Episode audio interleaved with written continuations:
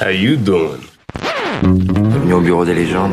Somebody royally forked up. Un épisode et j'arrête Dracaris. Une émission présentée par l'ACS, C'est pas toi qui pars, c'est moi qui te vire. Déviré l'association des critiques de séries en partenariat avec Beta Série, la radio. These violent delights have violent ends.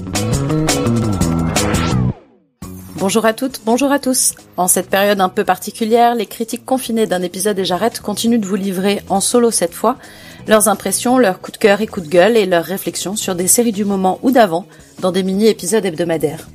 Cette semaine, programme légèrement bousculé puisqu'on vous avait initialement annoncé une carte blanche de l'ACS consacrée aux séries françaises et concoctée par Jean-Maxime Renaud d'Allociné. Vous la retrouverez finalement dimanche prochain. Et aujourd'hui, c'est Florian Caisse de Tétu qui nous parle de l'adolescence à fleur de peau dans Euphoria. Très bonne écoute La carte blanche de l'ACS.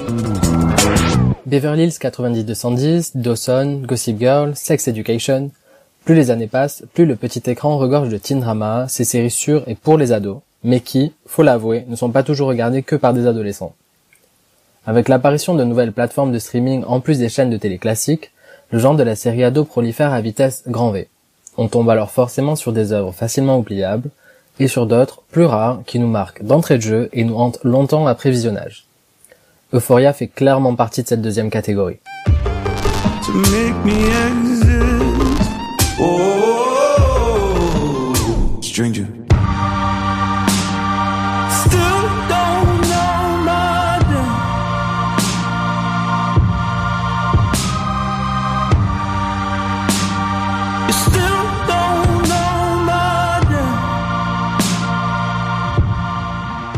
Alors ça, c'était un extrait de la bande son démentielle d'Euphoria. Et s'il n'a pas attisé votre curiosité pour vous donner envie de jeter un œil à cette série qui est tout aussi bien foutue que sa BO, alors laissez-moi vous déballer mes arguments pendant 8 minutes top chrono.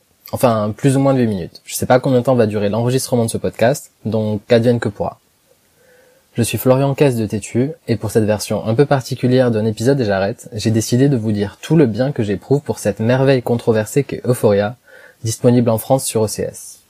Mais d'abord, un petit topo s'impose.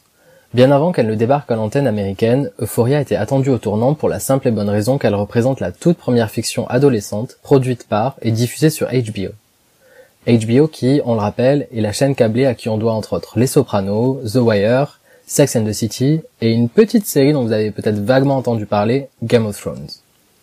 Alors forcément, quand on affiche un tel palmarès, la pression est grande et on se dit qu'il vaut mieux pas se planter. Rassurez-vous, aucun raté ici.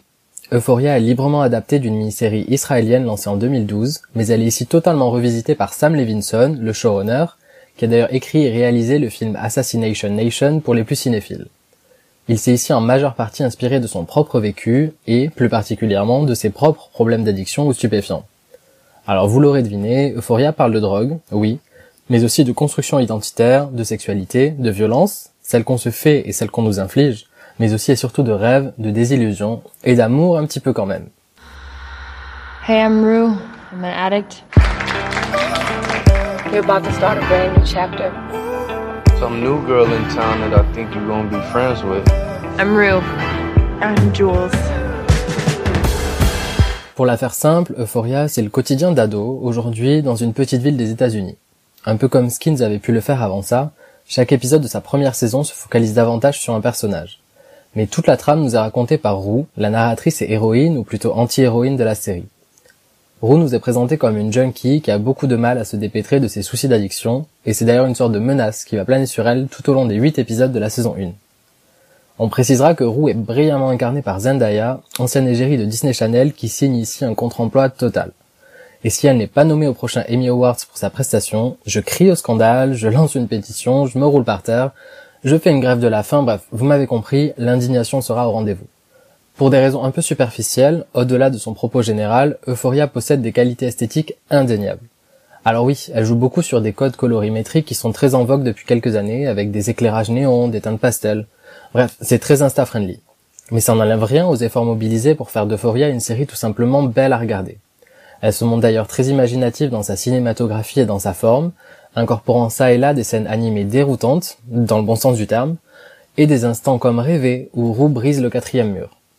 Et si on zoome encore plus près, Euphoria fait un job bluffant dans l'esthétique de ses personnages, que ce soit avec son maquillage hors du commun, qui a d'ailleurs inspiré pas mal de tutos make-up sur YouTube, ou encore avec sa garde-robe ultra soignée, voire avant-gardiste par moments.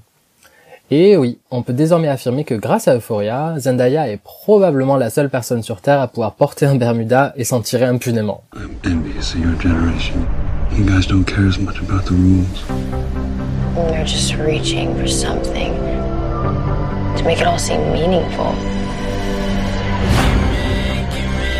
I'm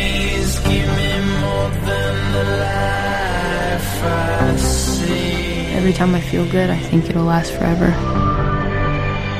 But it doesn't. Euphoria, dans son ensemble, c'est une série majeure et symbolique de son époque.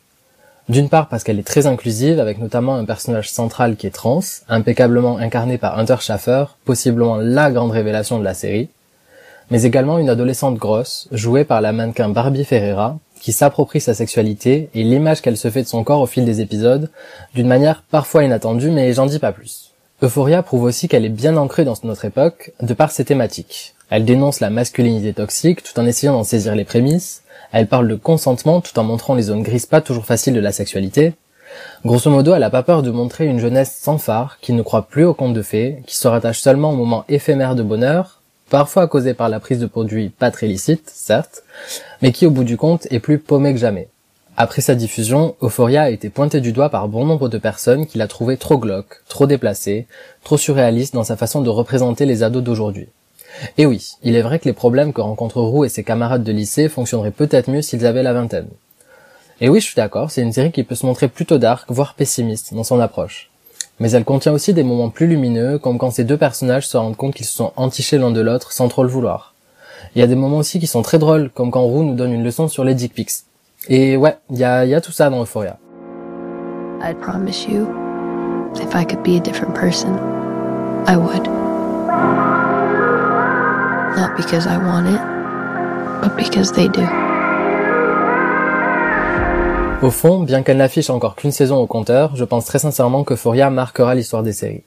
Parce que c'est, selon moi, une série qui s'appréciera sur le long terme et sera perçue un peu comme une capsule temporelle, dans le sens où elle représente l'adolescence d'aujourd'hui à un moment donné.